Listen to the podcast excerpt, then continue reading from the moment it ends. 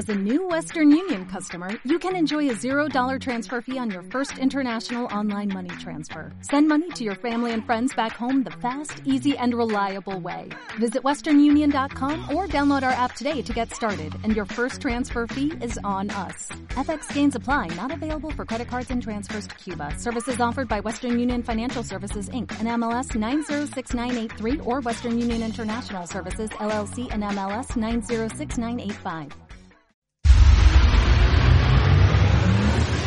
Aquí comienza El mundo en nuestra antena. Un programa para los aficionados a las telecomunicaciones, Radioafición, Internet, broadcasting onda corta y todo lo que tiene relación con este mundo maravilloso que es la radio.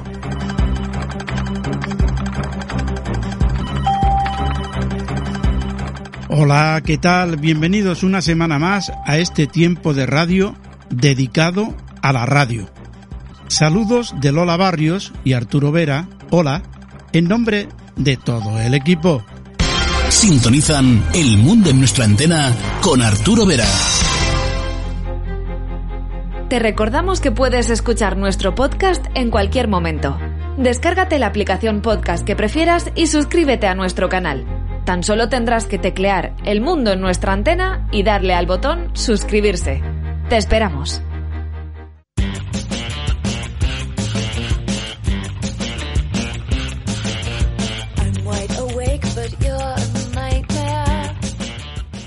No se pierdan esta edición porque encontrarán muchos temas interesantes. Podemos destacar a nuestro invitado en Encuentro en el Aire hablando del diploma SOTA y su experiencia en la montaña. Con un walkie y una antena autoconstruida pudo comunicar a 500 kilómetros de distancia. También destacamos el espacio de las nuevas tecnologías con Alex Casanova, hablando del curso de traducción colaborativa de la documentación ARED y el informe de la AER que cada mes nos ofrece Pedro Cedano.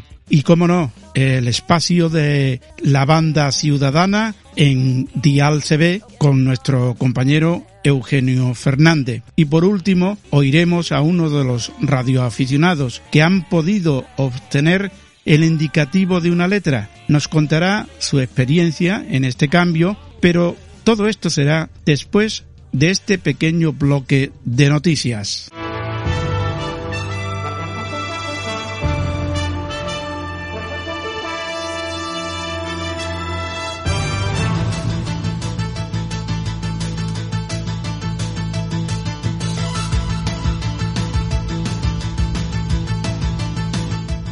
Interior reconoce la colaboración de cinco radioaficionados de Lugo con protección civil.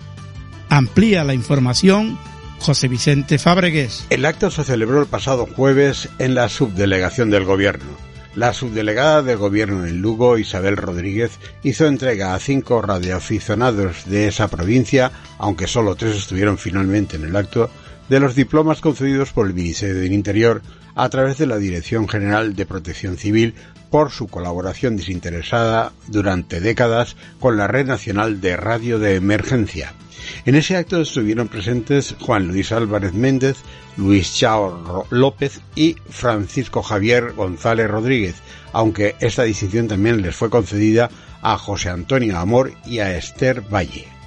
Isabel Rodríguez quiso expresarles el reconocimiento de protección civil del Gobierno de España y de todos los lucenses por su servicio y por su compromiso social, que es un ejemplo, dado que ponen su actividad como radioaficionados al servicio de toda la sociedad, a la que le ofrecen su tiempo, conocimientos y recursos en situaciones de emergencia. Los radioaficionados homenajeados que llevan colaborando con la REMER entre 10 y 25 años son de Apobra, de Brollón, Trabada, Lugo y Abadín. Programa de concurso juvenil 2020. En 2020 continuará el programa de, de concurso para jóvenes ICP Young Contenting Program de la IARU R1 los jóvenes radioaficionados de las sociedades miembros de la IARU R1 están invitados a participar en un concurso de las llamadas estaciones Todgun, Estos jóvenes aprenderán cómo operar una estación de concursos, mejorarán sus habilidades de competición y buscarán los mejores resultados para el equipo. Las estaciones de concurso para el segundo semestre se anunciarán más adelante.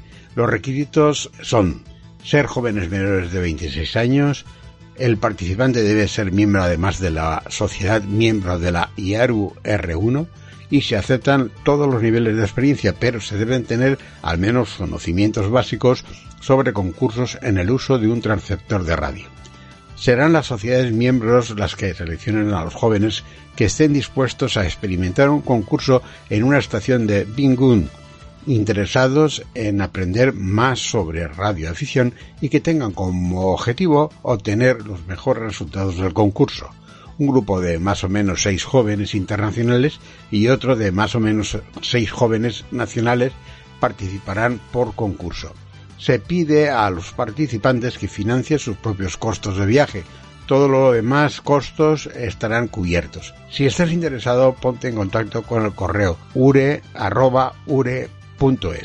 Solicitud de medallas de oro y plata del Diploma España 2019. Queda abierto el plazo para la presentación de las solicitudes de las medallas de oro y plata del Diploma España 2019 las cuales se darán a aquellos operadores que se consideren más distinguidos, tomando como base los diplomas internacionales que se posean, con arreglo a los siguientes criterios. Es imprescindible poseer previamente el diploma España. 2. Se establecerá una puntuación a cada diploma. Aquel que posea más puntos será el ganador. 3 se tendrán en cuenta igualmente los diplomas o certificados conseguidos en concursos internacionales, así como los concursos de HF promovidos por la URE, eh, que son pues Su Majestad el Rey de España, municipios españoles, Nacional de Telegrafía, EAPSK y EARTTI. La adjudicación de una o ambas medallas puede quedar desierta si, a juicio de la comisión calificadora, los participantes no aportan méritos suficientes para ello. Aquellos que optaron a una medalla en años anteriores, pero no lo consiguieron, deberán eh, formular nuevamente la petición si desean concursar en esta nueva edición. Y 6. Las solicitudes deberán enviarse a URE, Vocalía de Concursos y Diplomas, apartado 55055 código postal 28053 Madrid o por correo electrónico a diplomas@ure.es. El plazo de recepción de las mismas se cerrará el día 30 de abril de 2020. No es necesario adjuntar fotocopias de los diplomas conseguidos, basta con una relación de los mismos, si bien la vocalía de diplomas se reserva el derecho de pedir a los solicitantes los comprobantes pertinentes. Eco Hotel 5 Francia May Charlie, fiestas de la Magdalena. Un año más, los miembros del Radio Club Costa de Azar de Castellón, Eco Alfa 5 Romeo Kilo Delta, activarán con motivo de las fiestas de la capital castellonense el indicativo de Eco Hotel 5 Foxtrot Mike Charlie. Estarán en todas las bandas y modos desde el próximo 1 de febrero y finalizarán el día 1 de marzo. Este año se activarán eh, antes de la Semana Grande de Castellón de la Plana, que será del 13 al 22 de marzo, cuando se celebren las fiestas de la Magdalena. Recordar que el año pasado se activó el mismo indicativo y aún no se han enviado las QSLs. Eh, tras una reunión con los patrocinadores, este año se enviarán las QSLs del 2019 y las de este año también. Las tarjetas QSL se enviarán vía URE. Gracias, Vicente.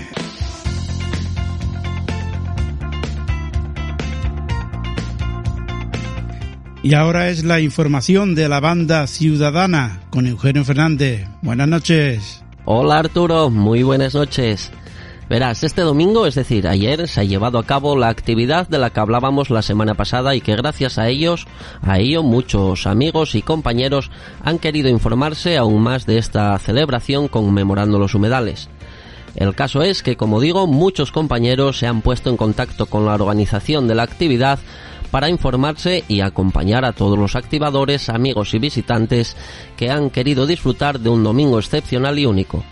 Y tanto ha sido así que a cierre de la actividad y según declaraciones de la organización, contabilizaron una afluencia de asistentes de más de 150 personas en tan solo tres horas. Uno de los asistentes, en este caso compañero y colaborador de Dial CB y El Mundo en Nuestra Antena, como no podía ser de otra forma, ha sido Manolo Meteorito que como ya nos tiene acostumbrados, no sale de casa sin que le acompañe su grabadora, porque nunca se sabe dónde puede estar la noticia. Y eso ha hecho, acompañado de su ya famosa grabadora, no ha dejado pasar la ocasión y ha acompañado a los muchachos y muchachas del Ham School Radio Station consiguiendo hablar con uno de los responsables de la actividad y monitor del Ham, y que nos acompañó la semana pasada. Pues el amigo Cristal, abordado con cariño por Manolo, nos contará cómo se desarrolló la jornada y además nos dará alguna clave sobre los nuevos proyectos que se caldean alrededor de todos ellos. Pero eso será dentro de un momento, porque antes vamos a descubrir qué nos tiene preparada la banda ciudadana para esta primera semana del mes de febrero de 2020.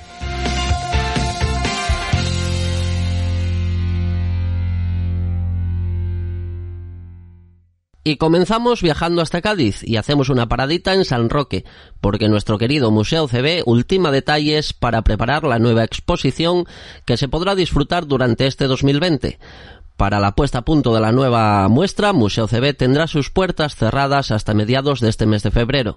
Durante el pasado 2019, los visitantes de la Pinacoteca han podido disfrutar de multitud de curiosos equipos de banda ciudadana que serán sustituidos en esta ocasión por emisoras con auriculares telefónicos, así como una selección de infinidad de libros y revistas de CB. También se mantendrá expuesta una evolución de emisoras de los años 50 hasta ahora y, por supuesto, la muestra de emisoras fabricadas en España, que mantendrá su lugar en el museo. Y anunciamos a finales del año pasado la nueva actividad con temática que la radio CB ha puesto en marcha utilizando para ello los signos zodiacales. Desde entonces han estado ofreciendo los diferentes diplomas correspondientes a los signos zodiacales puestos en activación hasta ahora, pues bien, este mes de febrero le toca a Acuario, que estará activo el próximo domingo día 9. Todo ello y las diferentes actividades de la organización y de otras está publicado en la web www.activandocb.com. No se olviden de visitarla para estar al día de las actividades en CB en general y sobre todo las ofrecidas desde la capital de nuestro país. Y para terminar este bloque de noticias, nos hacemos eco de la nueva apuesta de Midland dentro de los equipos de banda ciudadana y de reducido tamaño, con el nuevo Midland M Mini USB. Un pequeño que, como su nombre indica, viene equipado con un puerto USB de carga para dispositivos externos. Cuenta con un micrófono con botones de cambio de canal unido al equipo a través de un conector RJ, con AM y FM y 4 vatios de potencia. Además, también dispone de escuel automático y acceso al canal de emergencias, con un precio recomendado de algo menos de 90 euros y gracias a su tamaño, unos 12 centímetros de fondo y uno menos de ancho, sin olvidarnos de su chasis de aluminio, confieren a esta pequeña una opción eficiente e inteligente. Más información entre www.midland.es. En RB Radio estamos de estreno. Visita nuestra nueva web en www.radiobenicalab.com y disfruta de tu programa favorito en cualquier parte y a cualquier hora. www.radiobenicalab.com Estás escuchando Dial CB, un programa de radio para la radio. Radio Aficiónate. Y llega el momento de darle el cambio a Manolo para que nos muestre qué nos trae esta semana. Manolo, buenas noches compañeros. De nuevo una semana más, Arturo, Eugenio, equipo y seguidores. Buenas noches, ¿qué tal amigos? Todo bien amigo, ¿y tú? Estupendo. A mata caballo preparando el trabajo de esta semana, ya que ayer estuve en el Parque Polvoranca, situado entre las localidades madrileñas de Alcorcón y Leganés, acompañando a los compañeros de la Han School Radio Station que estuvieron activando en distintas bandas, incluida la CB, el Día Mundial de los humedales. Pero lo mejor es que nos lo cuente Juan Cristal en esta breve intervención que le pude tomar. Empezó a las 8 menos cuarto. Y, no- la- y la verdad es que, joder. Y no había salido los rayos del sol porque ahí No, había salido, lo único que nos ha dado el tentepié del desayuno que nos ha venido fenomenal. Niños pequeños han venido. Pues han venido los niños del taller entre edades comprendidas entre 9 y 11, más Raquel que tiene ya sus 12 añitos por ahí, que están terminando de hacer el paseo para venir a activar en, en 27. Pues ahora mismo estamos operando gente de RAN, de Radioactivación Madrid, que es un nuevo grupo que saldrá, si Dios quiere, para finales de marzo. Estamos eh, la Han School, está Ure Leganés, está Ure Alcorcón, está Radio Montaña y Naturaleza, muchos colectivos. Hemos estado operando en 80, en 40, en 20, en 11, en 2, en 70 y ya está. La banda de 27 están ahí dándole caña ahora.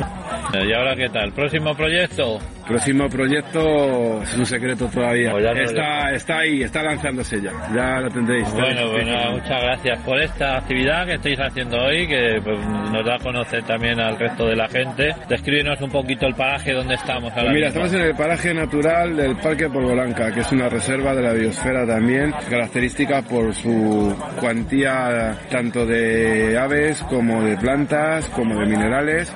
Es un pulmón eh, de la naturaleza limpia en, en la zona sur de Madrid y que, que cubre desde Alcorcón hasta, hasta Fuenlabrada. Pues genial, repito, muchas gracias y Muchas hasta gracias la próxima, eh, Juan. Y esto es todo amigos, hasta el próximo programa 73. Estupendo Manolo, como de costumbre. Hasta la semana que viene.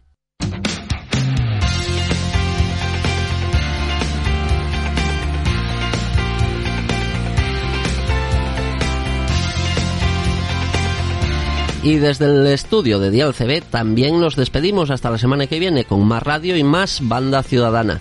Así que disfruten de la radio y nos encontramos aquí en el mundo en nuestra antena con Dial CB en tan solo 7 días. Feliz semana 73.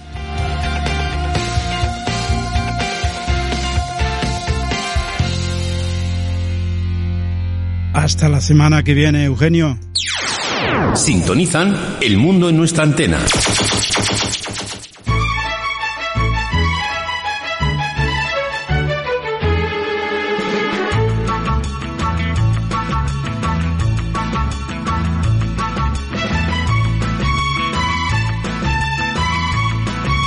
La montaña y la radio es lo más sano para él. Hoy encuentro en el aire con Ignacio Cascante, Eco Alfa 2, Bravo Delta.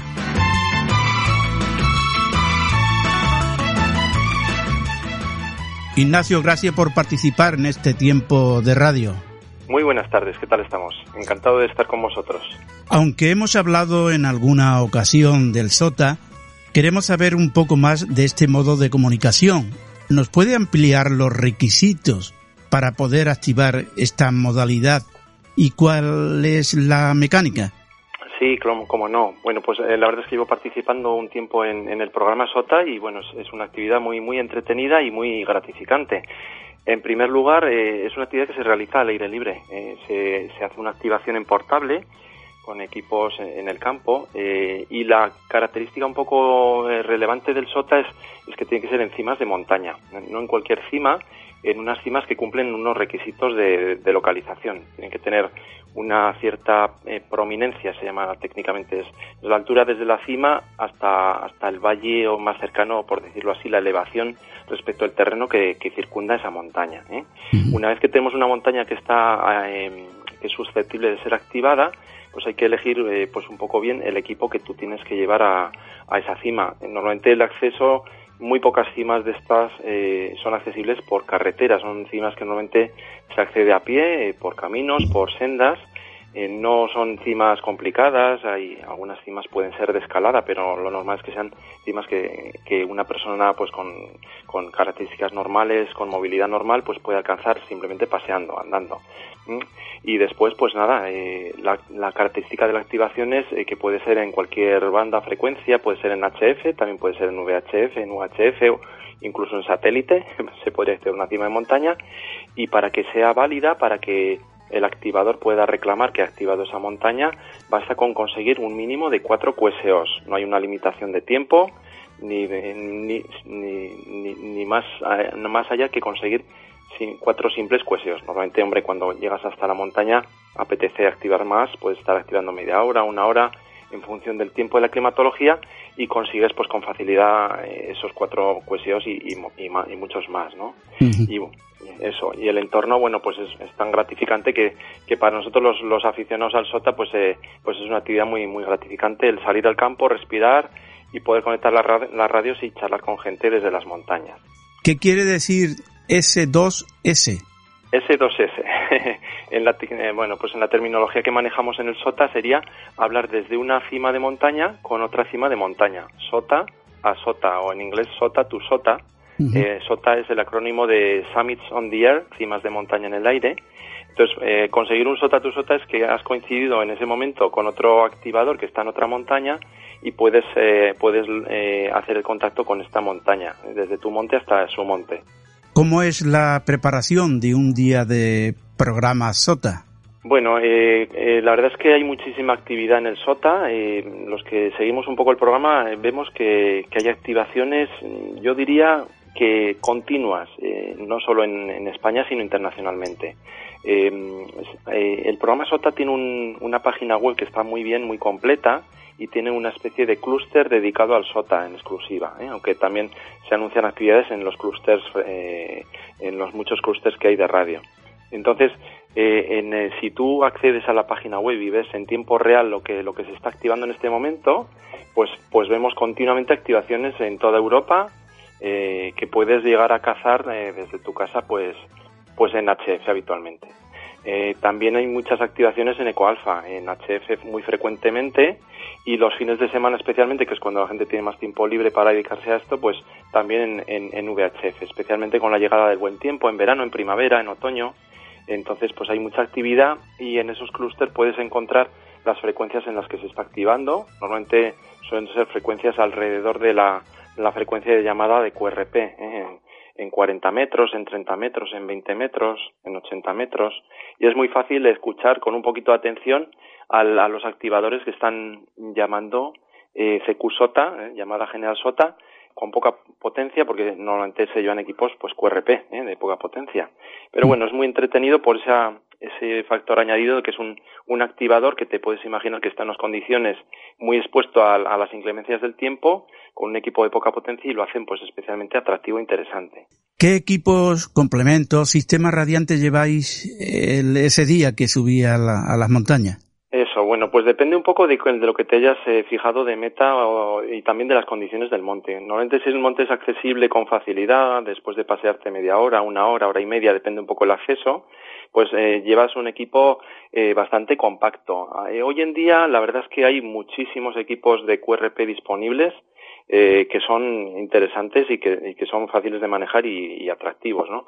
Antiguamente era más complicado, no había tantos equipos de QRP, pero ahora hablamos de muchos equipos disponibles que rondan un peso moderado de, pues, mm, por debajo del kilo, incluso, equipos muy pequeñitos. El récord sería un equipo de HF muy completo de Elecraft que pesa, pues, alrededor de 400 gramos, un KX2, y, tienes otros modelos disponibles, hay muchísimos modelos eh, en kit y también construidos por fabricantes que llegan a rondar el kilo. ¿eh? El más famoso es el, Yaesu FT 817, un equipo multimodo, multibanda muy muy completo que, que pesa el kilo. ¿eh? Después hace falta llevar una batería, una, una batería que también hay muchas muchas posibilidades a través de baterías de litio que son muy ligeras, litio, litio polímero, que son las que se fabrican orientadas hacia el mercado del radiocontrol, del, aeromodelismo, y que para nuestro uso son muy, muy convenientes. Una batería de estas pues puede rondar 300 gramos, 400 gramos, y con eso tienes eh, autonomía suficiente para alimentar un QRP durante una hora, dos horas más o menos de, de activación. Después, en cuanto a antenas, mucha gente llevamos eh, cañas de pescar telescópicas, no somos pescadores, mucha gente que nos ve en el monte dice, ¿pero qué están pescando? y lo explicamos, ¿no? Entonces, pues con esas cañas de pesca, que son ligeras también, de fibra de carbono de, o de fibra de vidrio, que vienen a pesar también 300, 400 gramos, vamos sumando todo, claro, eh, pues con eso podemos sujetar un dipolo, una antena en FED alimentada en un extremo. ¿eh?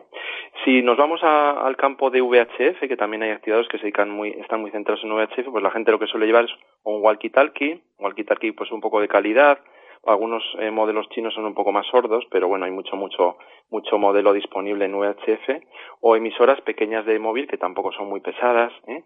y las mismas baterías.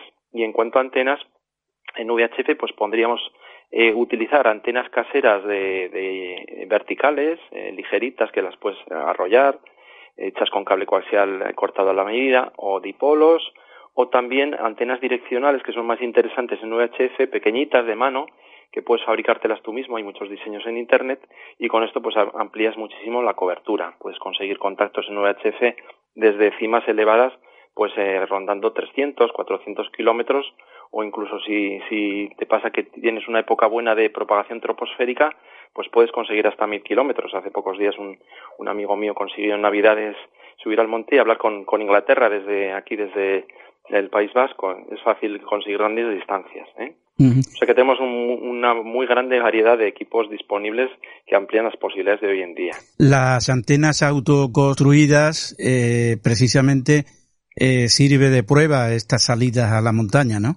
Exactamente. La verdad que es, uno de los alicientes para hacer SOTA es, simplemente quedar con un amigo, eh, llevar antenas diferentes de hilo y probar, ¿no? Yo eh, es una modalidad que, hago mucho con, con, colegas de aquí de mi zona, yo vivo en Pamplona, y bueno, solimos salir al campo, llevas un par de antenas, haces llamadas, cambias de una a otra, pruebas, aprendes muchísimo. Todo este, este mundillo del SOTA y de las activaciones en portable ha mejorado muchísimo mi aprendizaje sobre cómo fabricar antenas, eh, cómo mejorar la instalación en el campo y con de maravilla pues que con un, hilito, con un hilito, un cablecito, pues estés hablando de vez en cuando con Estados Unidos, con tus cinco vatios y bueno, pues eso da una, una satisfacción muy grande. Es un, es un campo muy, muy interesante. Cuando utilizáis la VHF, creo que lo has comentado ya, ¿Qué distancia habéis cubierto? Eso, bueno, depende mucho del día, de las condiciones y de la cima, ¿no? La VHF todos sabemos que pues a, mayor altura de, tu emisora pues vas a conseguir una cobertura más, mayor y depende mucho del terreno que te rodea, de las condiciones de los corresponsales, ¿no?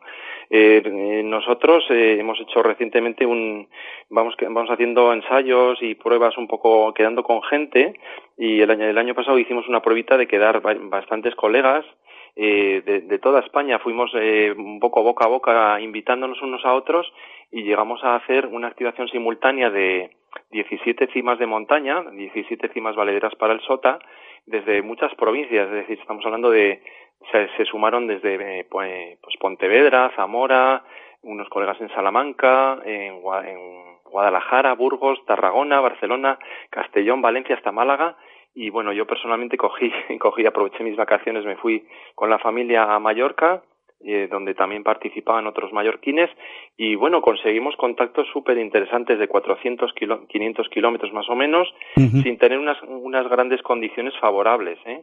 Eh, si el día acompaña, ya te digo que suele, puedes hacer un contacto pues más lejano, 800, 1000 kilómetros, cuando las condiciones acompañan, pero conseguir habitualmente contactos de, de en torno a 400 kilómetros con una llaga de mano pequeñita de un metro de boom es, es, es, vamos, es muy fácil ¿eh? y es muy, muy satisfactorio. ¿Es aconsejable quedar con algún colega para intentar contactar a una máxima distancia cuando queremos hacer una prueba sin pensar en el diploma SOTA, no? Sí, claro. Si tú eh, lo que quieres es un poco, eh, pues, con, plantearte un reto, eh, bueno, pues quiero conseguir superar un poco mi marca personal de distancia, entonces, pues viene muy bien el quedar con más personas en, en el mismo día. La verdad es que tenemos experiencia de otros compañeros que suben al monte, a veces han, han hecho viajes y han aprovechado vacaciones personales para conocer otras provincias y llevan equipos y quizás suben a un monte y somos conscientes de que están llamando y tienen muy buena cobertura pero no, no, encuentran corresponsales, pues porque todos sabemos que el VHF hoy en día pues está un poco de capa caída, la gente está migrando a otras bandas o utilizando otros modos, ¿no? Que no son desdeñables, están muy bien, son modalidades complementarias, el digital, etcétera, pero es pena que, que no que, se, que no se encuentran corresponsales. Si queremos tener un poco garantías de éxito, pues viene muy bien anunciarnos. Nosotros también solemos anunciar con antelación las actividades SOTA y quedar con otros colegas de, de otras zonas para poder, oye, subir a la vez y a ver si somos capaces de escucharnos y casi siempre pues conseguimos lograr esos contactos y esas distancias con facilidad. Es un poco pena, ya te digo que, que hoy en día pues es, es complicado encontrar a veces corresponsales según qué provincias pues por el simple hecho de que tenemos los equipos, tenemos las, las opciones, pero eh, no las estamos utilizando, ¿no? Esa es la pena, sí. Es una manera de utilizar los equipos de VHF que cada día lo tenemos más olvidado, claro. Sí, sí, sí, la verdad es que son equipos que son al fin y al cabo baratos, eh, hoy en día no, equipos de VHF son muy asequibles comparado con, con otros equipos más complejos de NHF, más completos, las antenas son más pequeñas, es, fácil instalar en domicilio este tipo de equipos y muchos los tenemos arrinconados en casa. Yo creo que todos disponemos de algún equipo VHF o UHF y los tenemos muchas veces pues apagados, ¿no? Porque realmente es verdad que si los pones en marcha, pues eh, puedes pasarte unos cuantos días sin oír una, una llamada, una conversación.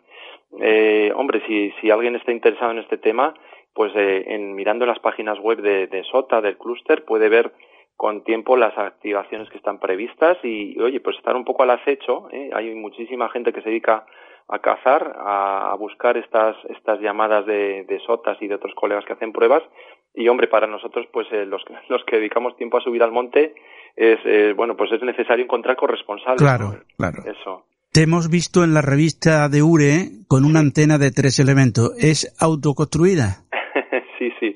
La verdad es que muchas de las antenas que tengo para el SOTA y tengo antenas para HF y para VHF son, son autoconstruidas. Realmente es lo más, es lo más lúdico y el, hacer un poco de cacharreo en casa y fabricar algo y luego comprobar pues que oye pues consigues buenos contactos con antenas que te han costado igual eh, 15 20 euros fabricarlas no eh, esa antena en concreto pues está hecha con un boom de madera un, un listón de madera normal de carpintería y unas varillas de aluminio que es fácil de encontrar en mercados de, de construcción de, de, materiales de construcción no las cortas a la medida hay muchísimos esquemas en internet y bueno esa en concreto como he dicho antes pues eh, aproveché unas vacaciones en Mallorca eh, está hecha mm, de manera que se, se recortan los elementos, se, se quedan en la mitad, se quedan en 50 centímetros.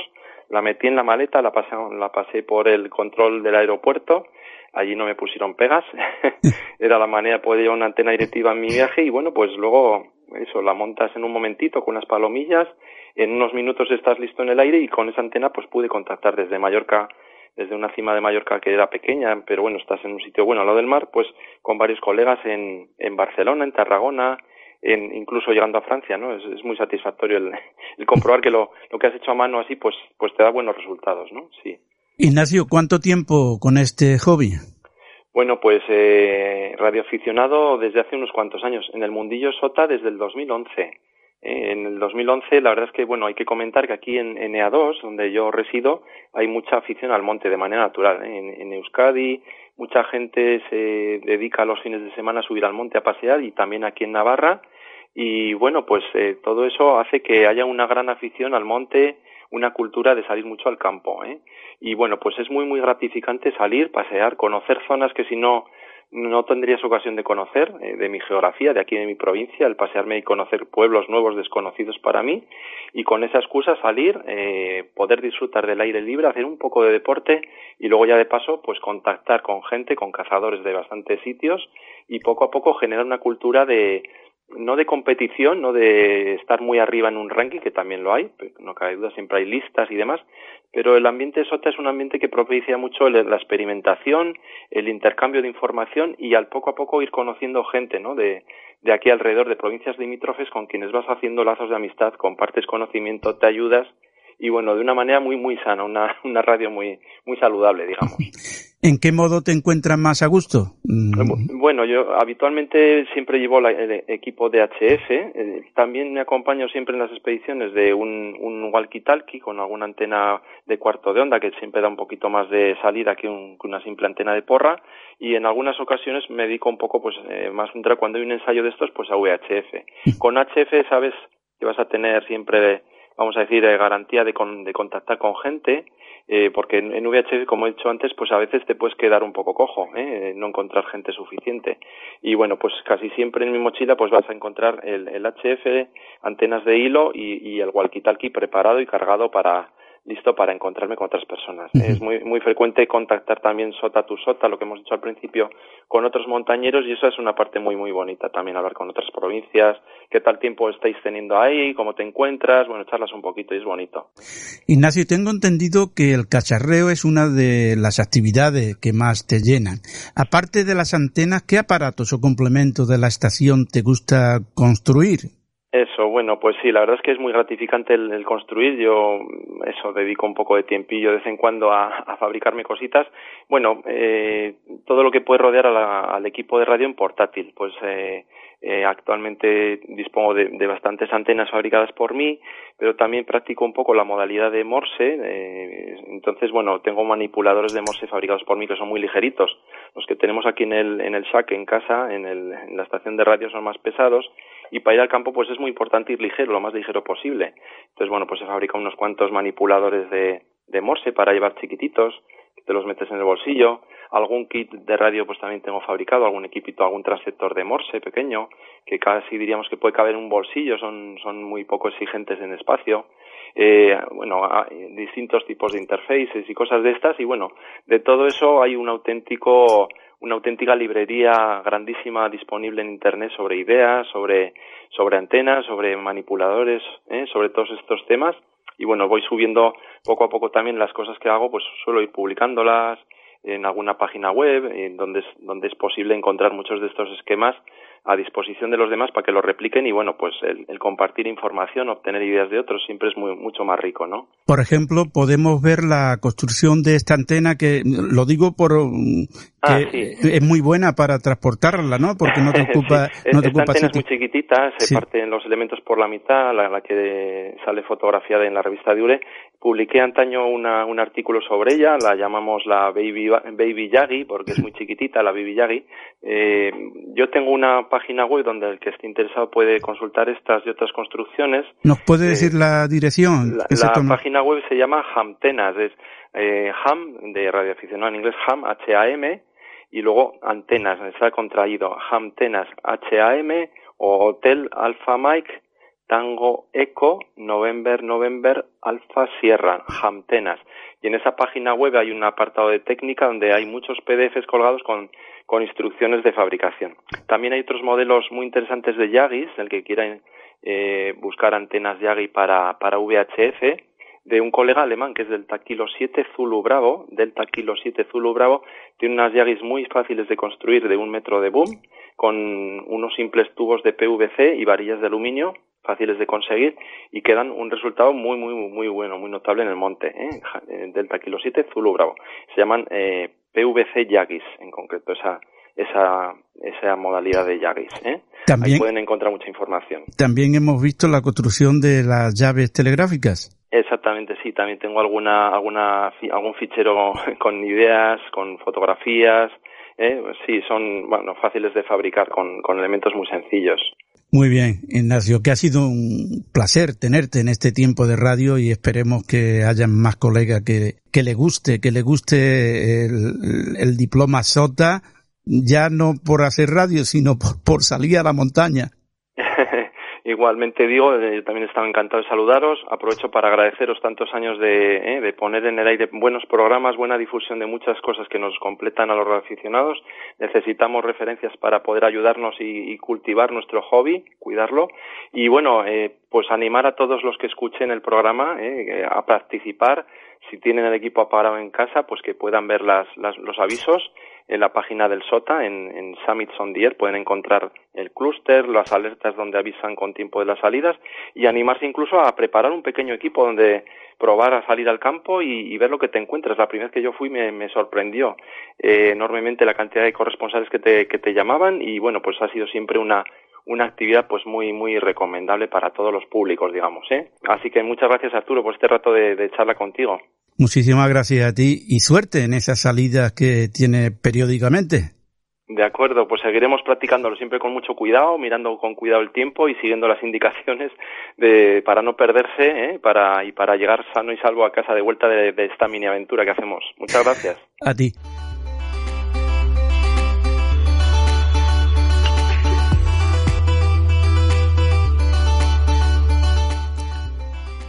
Con esta sintonía recibimos a nuestro compañero Alex Casanova. Muy buenas noches. Hola, muy buenas noches Arturo, muy buenas noches a todos los que nos escuchan a través de las redes de podcast o a través del directo en la frecuencia modulada.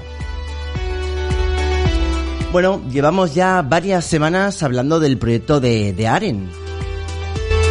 Un proyecto que trata de desplegar una red de comunicaciones IP hecha por radioaficionados. Así que, bueno, dentro de esas actividades que está realizando la vocalía de emergencias de URE, el pasado sábado tuvimos eh, ocasión de poder asistir a una de esas formaciones y es que, bueno, eh, la vocalía de emergencias de, URE se ha tomado muy en serio lo de formar a todos los radioaficionados y ha estado fines de semana, fines de semana, pues montando una serie de webinars donde pues intentan eh, poner a todo el mundo al corriente de todo lo que sucede.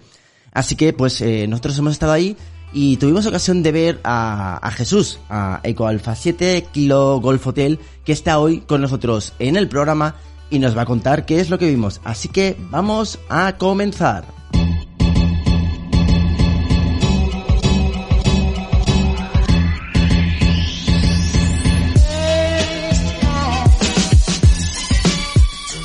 Bueno, Jesús, muy buenas noches y gracias por atender nuestra petición y venirte hoy a los estudios de El Mundo en nuestra antena para contarnos cuál fue esa formación y de lo que hablamos el, el pasado, pasado sábado. Buenas noches, Jesús, ¿qué tal? Ah, muy buenas noches. Bueno, Jesús, eh, lo presentaré, es eh, Eco Alpha 7 Kilo Golf Hotel. Es para mí una de, de, las promesas en la radio, es lo que me gusta a mí mucho porque gente joven con ganas de, de entrar a hacer cosas nuevas y así lo ha demostrado. En poco tiempo, pues bueno, eh, nos pusimos en contacto con él porque le estábamos siguiendo un poco en la pista y bueno, nos contó que este sábado iba a dar una formación de algo que se llama Git, ¿no? Cuéntame un poco, Jesús, qué es lo que has contado este sábado en, en ese webinar. Sí, correcto. Bueno, eh, Git es una, una herramienta de, de control de versiones, o dicho de otra manera, es una herramienta pensada en poder editar código, código fuente, código de programación, de forma colaborativa entre, entre varios usuarios. Bueno, eh, sí, evitando proble problemas y conflictos en el código. Exacto, y se utiliza esta herramienta por una razón, y es que la formación de este sábado era para colaborar en la traducción del inglés al español de toda la documentación del proyecto de AREN, ¿no? Cor correcto. En este caso, la documentación del proyecto, que está en uno de estos, de estos repositorios, de estos almacenes de código, donde eh, se va escribiendo con, con, un lenguaje de programación muy sencillo y después se vuelca eh, de forma automática a su página web, donde podemos consultar el resultado final de esta documentación. O sea que este sábado hemos enseñado a utilizar una herramienta de colaboración donde, bueno, hemos visto que la documentación está puesta algo así como si fuese una especie de código con un lenguaje que tiene unos nombres un poco raros, ¿no? Bueno, la gente igual no lo conoce. Hemos visto lenguaje RST, hemos hablado también de Markdown. Bueno, no queremos asustar a la gente, cuéntanos un poquito y dinos que, tranquilízanos para que la gente no se nos asuste, que de verdad vea que eso es muy, muy sencillo. Sí, a ver, este tipo de lenguajes que se utilizan para, para hacer documentación realmente son muy sencillos. De hecho, lo que buscan es abstraer la complejidad que tiene utilizar un procesador de textos, como puede ser Word o otro similar, y que nos olvidemos de, del estilo, de los tamaños de letra, de cómo se ponen los distintos elementos, sino que simplemente con símbolos indicamos este tipo de cosas. Por ejemplo, un corchete delante de, de un texto significa que es un título, o unos asteriscos delante significa que esa letra va en cursiva así de simple. O sea que podemos, eh, bueno, documentarlo todo como si fuese una especie de código especial y a partir de ahí se renderiza y, y lo podemos ver. La verdad es que es muy interesante, sobre todo por eh, es una buena, muy, una forma muy buena, muy buena de colaborar distintos grupos. Eh, ¿Cómo os coordináis? ¿Tenéis un grupo de Telegram donde os coordináis un poco para, para hablar de esos temas? Sí, aparte del grupo de, del grupo de Telegram de Encom. Se ha, hecho un grupo, un grupo de Telegram para el proyecto de Aredien, en, en concreto, donde se, está empezando a coordinar los trabajos necesarios. En primer lugar, eh, traducir la documentación al español, que creemos que es el primer paso para hacer el proyecto más accesible a nuestra comunidad. Y luego de ahí pasaremos a hacer contribuciones de, de otro tipo al proyecto. Sí, porque bueno, eh, hemos dicho que tú eres un Eco Alpha 7, pero creo que estás en la zona 4 y por lo que te hemos podido escuchar este pasado sábado en, la charla que estuviste dando, también no va a ser la última, sino que estáis preparando también algún taller o alguna forma de, de buscar alguna forma de reuniros. Cuéntanos esas iniciativas que tenéis para continuar con la formación eh, de, este, de este herramienta Git y de cómo traducir la, la documentación de, de AREN. Sí, por, por un lado, tanto, bueno, documentar, ayudar con la documentación de esta, de este proyecto, eh, requiere no solo Git, sino otras herramientas. Y si en el futuro queremos profundizar un poco más en colaborar con el proyecto, requiere superar cierta curva de aprendizaje. El objetivo es ir haciendo talleres donde se enseñen estos conocimientos de, de informática que pueden ser necesarios y escapan de, del usuario, de los conocimientos del usuario común. Otra iniciativa sería, eh, bueno, animar a hacer, hacer grupos de trabajo, a, a, reunirnos. Me, me consta que en prácticamente todas las provincias hay, hay radio clubs que tienen su, que tienen sus sedes o se puede conseguir algunas, un, un espacio temporal de alguna manera y juntarnos a, a, a trabajar entre todos en la documentación o en cualquier cosa del proyecto. Pues la verdad es que es muy interesante, es una muy buena excusa para juntarse y sobre todo para aprender cosas nuevas porque, bueno, como se ha demostrado, la radio, la informática y las telecomunicaciones esta vez están muy, muy, muy cerca. Bueno, nos consta, Jesús, que eres una persona muy joven, que tiene una forma distinta también de ver la radio. Nos gustaría, aquí en este programa siempre hablamos con gente joven que está entrando en el mundo de la radio, como tú, que tiene ganas de hacer cosas diferentes, eh, de enseñar este tipo de herramientas. ¿Qué es, eh, o cuál sería el consejo que podrías dar a todos los que nos escuchan, que son muchos, eh, para que se metan en, en la radio, en la radioficción, a hacer cosas diferentes como las que hemos visto este fin de semana? Bueno, pues, una cosa que he escuchado, que he escuchado mucho entre la gente de, de mi edad es el dicho de, de que la radio es, es algo que, que, se ha quedado obsoleto, cuando creo que, que ni mucho menos. Al final estamos rodeados de tecnologías de radio todo el día, como pueden ser los teléfonos móviles, el, el wifi de casa.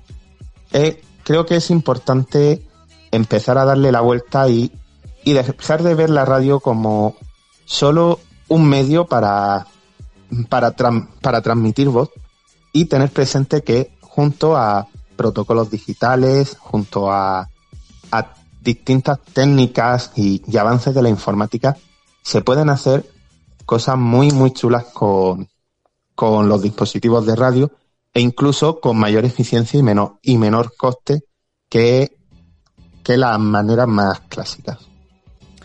Así es, eh, la verdad es que se pueden hacer muchísimas cosas y hace falta más gente como tú, que, que llega a la radio, que llegue a la radioafición con, con ese ímpetu con el que has llegado, con esas ganas de hacer cosas y sobre todo con lo que nos has demostrado este pasado fin de semana, con ganas de compartir tu conocimiento.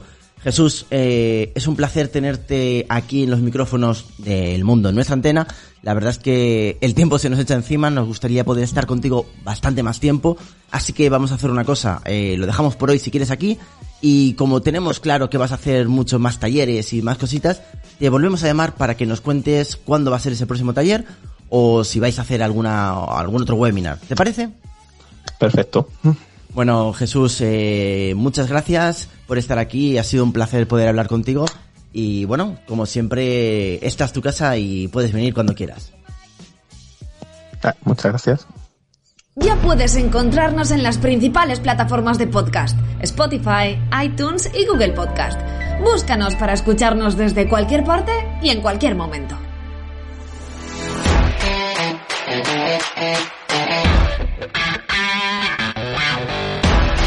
Bueno, Arturo, ya vamos demostrando semana a semana de que la gente joven está entrando en la radio con ganas de hacer cosas muy, muy interesantes. Así lo ha demostrado nuestro amigo Jesús, que ha venido hoy a los micrófonos a contárnoslo. La verdad es que, bueno, invitamos a todos los que nos escuchan, que son muchos, como decimos siempre, eh, a que por favor eh, echen un vistazo a este proyecto, a que entren en esos grupos de Telegram y también, como decimos cada semana, eh, recordar a todos los oyentes que tenemos disponibles unos medios de comunicación con los cuales se pueden poner en contacto con nosotros. Y os lo vamos a recordar. Tenemos una dirección de correo electrónico que es mundoantena.ure.es. Repetimos, mundoantena.ure.es. Y también tenemos de todo. Tenemos un canal de Telegram donde vais a poder ver las últimas noticias, cuando estamos publicando el programa en todas las redes de podcast y también una cuenta de Twitter. Y es que esta semana nos ha pasado algo curioso, Arturo. ¿Sabes que un oyente nos mandó la semana pasada que nos escucha, escucha el programa a través de su Google Assistant y nos lo ha mandado por Twitter? Es fantástico ver cómo los oyentes nos cuentan cada semana cómo nos escuchan y desde dónde nos escuchan. Así que, por favor, si utilizáis Alexa, si utilizáis Google Assistant o nos escucháis en el coche, mandarnos fotografías, mandarnos vídeos que nos encantaría saber de vosotros. Y sobre todo, si queréis contarnos eh, que os apetece que hablemos de algún tema en concreto, pues tenéis todos esos medios de comunicación a vuestro alcance. Y si eres un radio club, pues lo ponemos mucho más fácil. ¿Por qué no nos escribes y nos cuentas qué haces en tu radio club? Nosotros seremos tu micrófono y tu altavoz para hacerlo público en este espacio de radio. Arturo, muchísimas gracias como cada semana por dejarnos contaros aquí las cosas que hacemos en las nuevas tecnologías y nos escuchamos como siempre la semana que viene más y mejor. Informe de la Asociación Española de Radio Escucha con Pedro Sedano. Adelante Pedro, cuando quieras. Estimados oyentes del mundo en nuestra antena, reciban cordiales saludos desde Madrid, en nombre de la AER, de la Asociación Española de Radio Escucha. Antes de comenzar, les indicamos que las frecuencias que citemos son kilohercios, mientras que las horas son UTC, es decir, están referidas al tiempo universal coordinado. Iniciamos nuestro recorrido radial con Radio Bielorrusia, pues continúa emitiendo diariamente en español desde el transmisor de Kalkrekel en Alemania de 2050 a 2110 por la frecuencia de 3985 con un kilovatio de potencia dirigido hacia el centro de Europa. Los informes de recepción se pueden enviar a la siguiente dirección: Radio Bielorrusia, programas en español, C. Krasnaya, deletreamos esta palabra, K R A S N A YA4, código postal 220029, Minsk, Bielorrusia, o al correo electrónico radio-belarus Desde la República Checa, Radio Praga informa que para este nuevo año 2020 cuenta con una nueva serie de 8 tarjetas QSL dedicada a diferentes antenas de radio y televisión de emisoras checas. Para poder recibirlas, basta con enviar un informe del programa escuchado, bien por onda corta o desde su página web www.radio.cz a la siguiente dirección postal. Radio Praga, Vinoradska, deletreamos V-I-N-O-H-R-A-D-S-K-A 12 código postal 12099, Praga 2, Chequia, o al correo cr.radio.cz. Recordemos que las transmisiones por onda corta se realizan diariamente de 11.30 a 11.57 en 5010 y de 11.30 a 11.57 siempre en dirección hacia América y el Caribe. Desde la Antártida Argentina, LRA-36, Radio Nacional Arcángel San Gabriel, que emite desde la base Esperanza, se encuentra actualmente fuera del aire a la espera de reparar una avería, por lo que es muy posible que no regrese a la onda corta hasta aproximadamente el mes de marzo. Cuando esté operativa, emitirá por su frecuencia habitual de 15.476 de lunes a viernes de 12.30 a 20.00. La emisora cuenta con una nueva dirección de correo para verificar informes. Tranalia36 deletreamos T-R-A-N-A-L-I-A 36 arroba radionacional.gov.ar. A continuación les informamos de dos eventos internacionales para los dixistas. En primer lugar, la conferencia del EDXC del año 2020 que se celebrará en Bucarest, la capital de Rumanía, del jueves 10 al domingo 13 de septiembre. Más información en la web del Consejo Europeo de Dixismo www.edxc.org. Por su parte, el DX Clubes en Fronteras organiza el cuarto encuentro nacional de Dixistas y radioescuchas del 9 al 10 de octubre en la ciudad brasileña de Caruaru, en el estado de Pernambuco. Más información en la página web del club brasileiro www.dxclubesem con m fronteiras.com. Antes de acabar, dos informaciones interesantes. Por un lado, que pueden oír y leer este informe en radio.aer.org.es y en segundo lugar, que todos sus programas de citas favoritos los pueden volver a escuchar en la web programasdx.com, donde hay un total de 11 programas disponibles. No olviden que pueden contactar con nosotros en el correo radio.aer.org.es, así como en nuestra web aer.org.es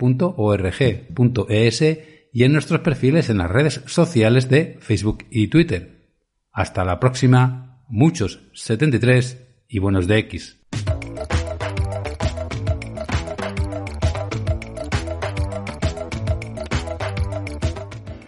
Y ahora, por último, vamos a recibir a un radioaficionado que ha recibido hace pocos días el indicativo de una sola letra y queremos compartir con él ese cambio de indicativo, el porqué de este cambio, cómo lo está viviendo, en fin, que comparta con todos los oyentes este cambio. Muy buena Arturo y por supuesto a, a tus oyentes, que me encanta siempre poder saludarlos aquí en este programa El Mundo en nuestra antena, que tanta información nos da, del que tanto aprendemos y bueno, pues un placer. Y hoy efectivamente tú, bueno, eh, me pedías que de alguna forma te contase qué, se siente, ¿no? Cómo, cómo vive uno el cambio de, el cambio de indicativo. En mi caso, la verdad es que yo estaba muy contento con el Quebec Charlie, con el A7QC, que era la, la inicial de mi nombre y de mi apellido, Quino Ceular. ¿Qué ocurre? Ocurre que por otra parte, yo no sé por qué, pues me ocurría algo muy curioso que, que bueno, que he tratado de evitar también con este indicativo. Y es que eh, me decían, Alfa 7 Kilo Charlie. Y yo decía, hombre, pues mira, pues me encanta, me encanta este hombre, es un radioaficionado estupendo, pero yo no soy, soy Quebec Charlie. Q de kilo, K de queso, digo que no. que no es la Q de kilo ni la K de queso. Entonces es curioso, pero entre la Q y la K hay una, hay una, eh, una confusión que eh, con eso la he evitado. Un indicativo de una letra es bonito, Estoy contento con la letra que me ha tocado, con la letra tango, entre otras cosas porque muchísimos radioaficionados argentinos con los que hablo muy a menudo en la banda de 10 metros, pues bueno, se van a sentir muy contentos porque el tango, como sabéis, en Argentina se baila y se canta a tope.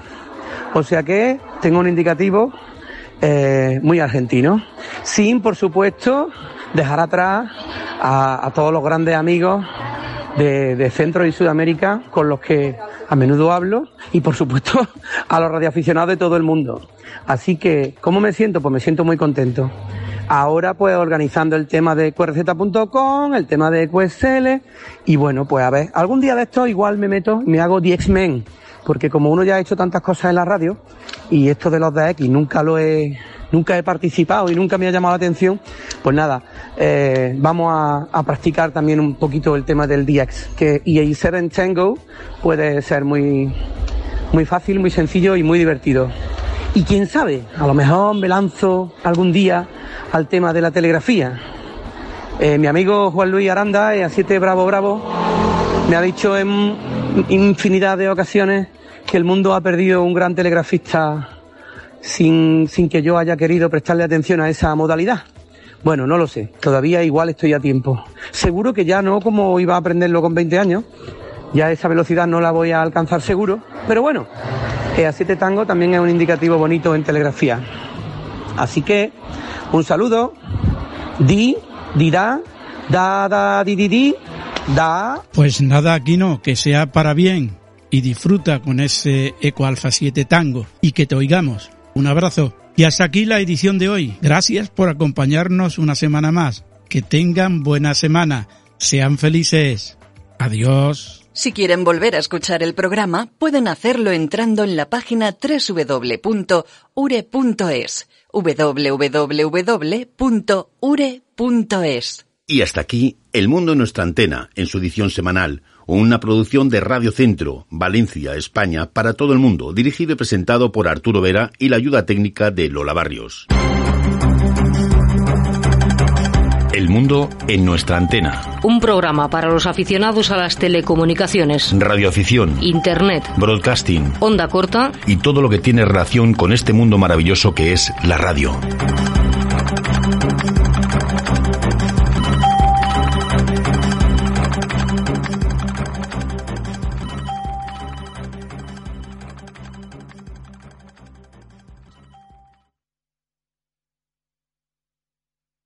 ¿No se merece tu familia lo mejor? Entonces, ¿por qué no los mejores huevos? Ahora, Egglands Best están disponibles en deliciosas opciones. Huevos clásicos, de gallina libre de jaula y orgánicos de Egglands, que ofrecen un sabor más delicioso y fresco de granja, que le encantará a tu familia. En comparación con los huevos ordinarios, Egglands Best contiene la mejor nutrición como 6 veces más vitamina D, 10 veces más vitamina E y el doble de omega 3 y B12. Solo Egglands Best. Mejor sabor, mejor nutrición, mejores huevos. Visita egglandsbest.com para más información.